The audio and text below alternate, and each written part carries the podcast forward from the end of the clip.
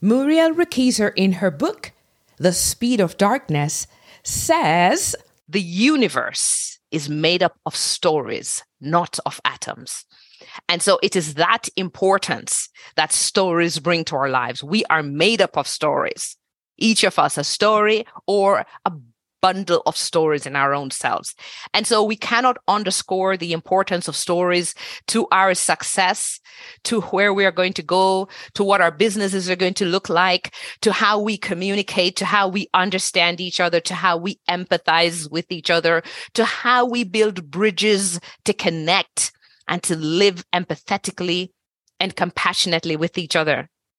Stories are going to be one of the most critical tools in our toolbox to navigate this particular business environment.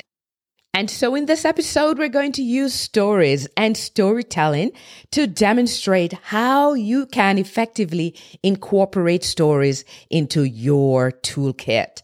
We're going to start off by providing the rationale and build this through the next couple episodes to ensure you have the opportunity to dive deeply into your storytelling Welcome to Upskill Talks, brought to you by McGraw Hill. I'm your host, Michelle Shaw, lead upskiller at Upskill Community. Upskill Talks is a podcast for leaders. Leaders who are actively seeking innovative and creative ways to interact, lead themselves and others.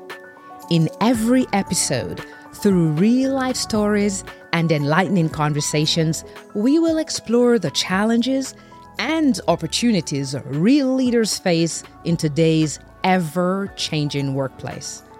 We will present you with real strategies for you to leverage your soft skills and produce transformative results.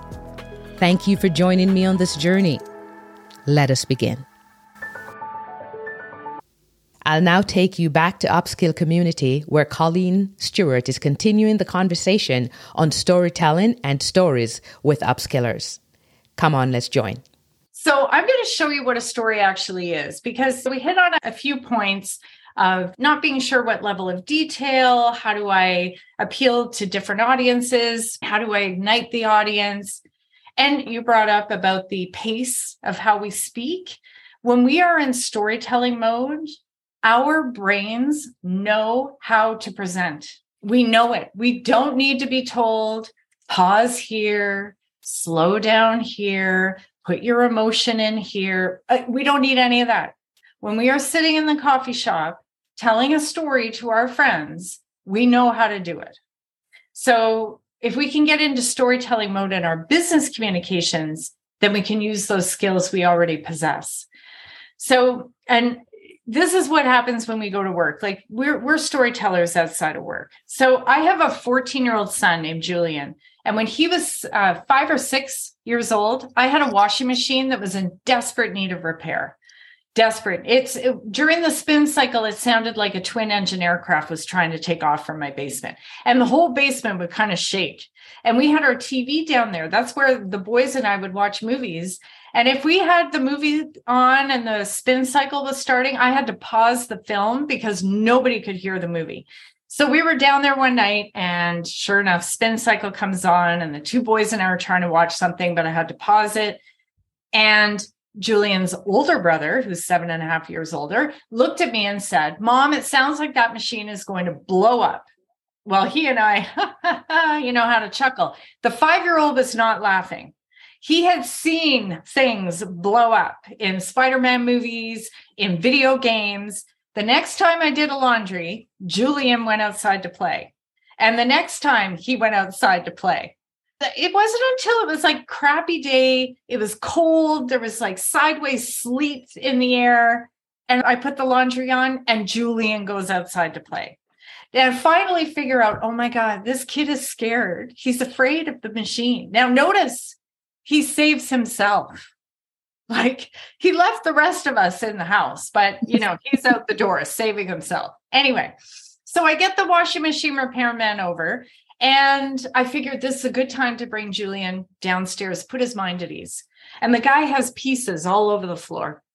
And I bring Julian down And I say to the washing machine repairman, Sir, it sounds like this machine is going to blow up, but will it actually blow up?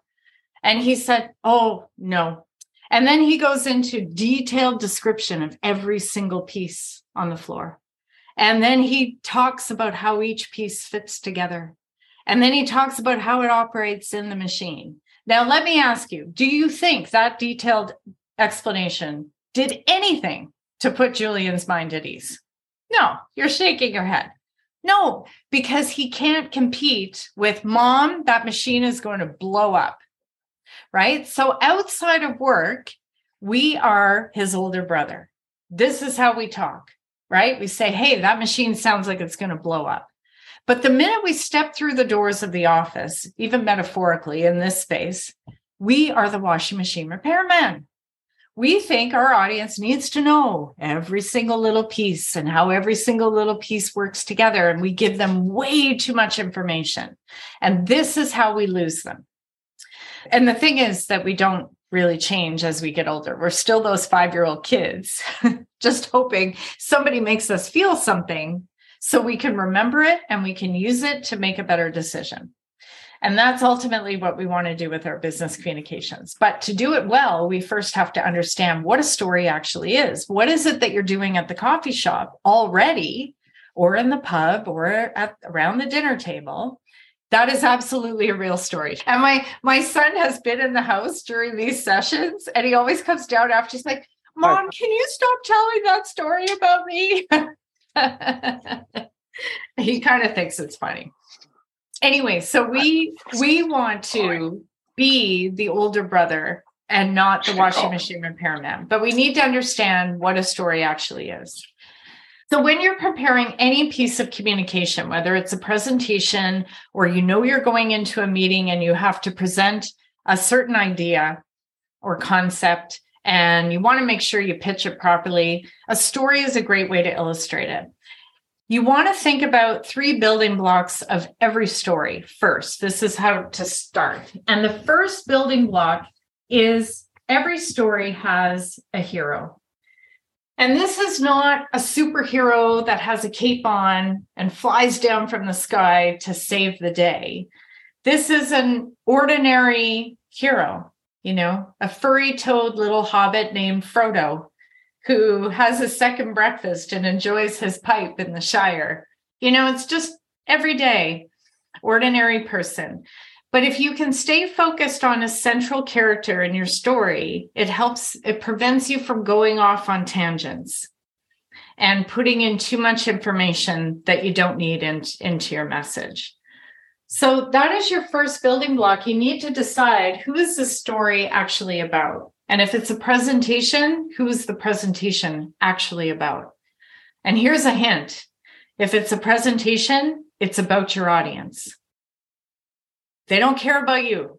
you don't you don't really care about perfect pitch. If I had opened up this talk and saying, "Well, let me give you a history of Perfect Pitch Consulting Group." It all began in 2012. I mean, you don't care. You care about what am I going to get out of this and how am I going to use it? Right? So you need you you need the presentation to be about you. And that's your first building block. Now to move the story forward, the hero needs a goal. What are they trying to achieve? When they walk in the door to have a conversation with you or to attend your presentation or your pitch, what is it that they want to achieve? What are they hoping to gain? That is what's going to move our story forward. So, with our little furry toed hobbit, when we go to see the movie and we sit down with our buckets of popcorn, we learn that Frodo has to throw a ring into a pit of fire. But let's say the next 10 minutes of the movie was Frodo walking through a sunny field, then he goes into this peaceful forest and the birds are chirping and he strolls through the forest. And then he very easily steps across a creek.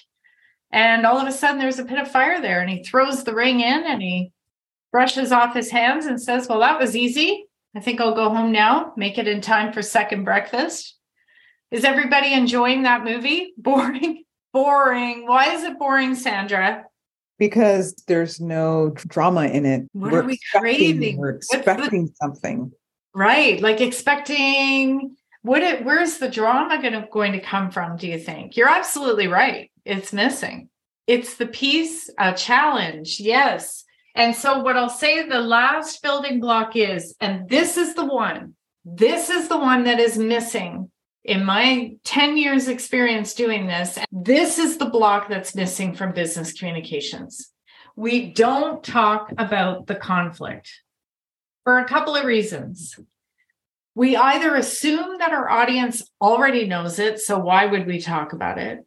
They must know what problem we're trying to solve, so we don't need to talk about it.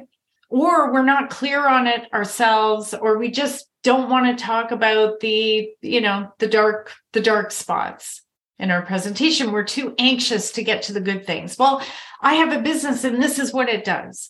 Or I have this job and this is what I can do for you. But the problem is that's as Sandra right rightly pointed out, that's boring. we don't care yet because until we know what the conflict is, we're not overly interested even, you know, how you can help me meet this goal. When you think about conflict, it's two forces banging up against each other. That's what it is. So, you know, if I was opening a presentation about storytelling, I could say, every single one of you, you're my hero, wants to deliver pitches and presentations that not only engage your audience, but are memorable and help them make a better decision with you afterwards. That's your goal. The problem is the very thing that you think makes for a great presentation, more information, is actually making for a poor presentation. So we are going to talk about ways to solve that conflict. Now, that's an interesting opening uh, to a presentation. Catherine, you put, here's the issue. I use issue as opposed to conflict, right? So uh, to make the issue interesting, though, Catherine, and, and maybe even to get more clear about it in your own head, it's fine. Use the word issue, but still think of two forces banging up against each other. You know, because we could say, you know, the issue is we're moving too slowly with our business idea or implementation is moving too slowly. And that's fine. But if we can identify that there's, you know, there's some other force that's pushing on that, then we get even more specific and more vivid in what in what that issue actually is. So it's a way of thinking about conflict to keep the story interesting. Now I'm going to come back to these uh, building blocks because I want to show you now the structure of a story. I want to read what Catherine wrote though. Right. So we we might think we're being competitive, or maybe you know even to take this idea a little further, like maybe maybe we're not implementing quickly enough because we want to make sure we get it just right and we go after the competition you know in just the right way however meanwhile they're killing us right? So as we take all this time to perfect and make sure it's exactly right our competition is actually killing us. So the very thing we're doing to try to be stronger is killing us. Better? Yeah like it, it and you just keep going with it right? And and then you figure it out. And once you find it it makes the story so interesting that you you can't wait to present it. So let's go back to these blocks. I want to show you a basic story structure So interesting how even storytelling, it comes back to understanding the basic building blocks and being able to take those basic building blocks one brick at a time to build out effective stories and understanding that we won't get it right at once, but we develop the basic framework and then we begin using it, have others give us feedback on it, and take our time to perfect it over time. But important to note, the imperfect story can still garner interest and engagement and perhaps sales or buy in. And that gives you time to continue to build out the story. Let's continue our conversation on storytelling in the next episode, looking at a very specific structure for you to use over and over again to make sure you get your story just right. Thank you for listening to this episode of Upskill Talks, brought to you by McGraw Hill. We bring you new episodes every Monday. Please take a moment to subscribe, leave a five star rating, and a written review at Apple Podcast. Or follow us on Spotify, Google Podcast, or wherever you listen to your favorite podcasts. Don't forget to share Upskill Talks with other leaders like yourself so they too may gain the skills and insights to produce amazing results.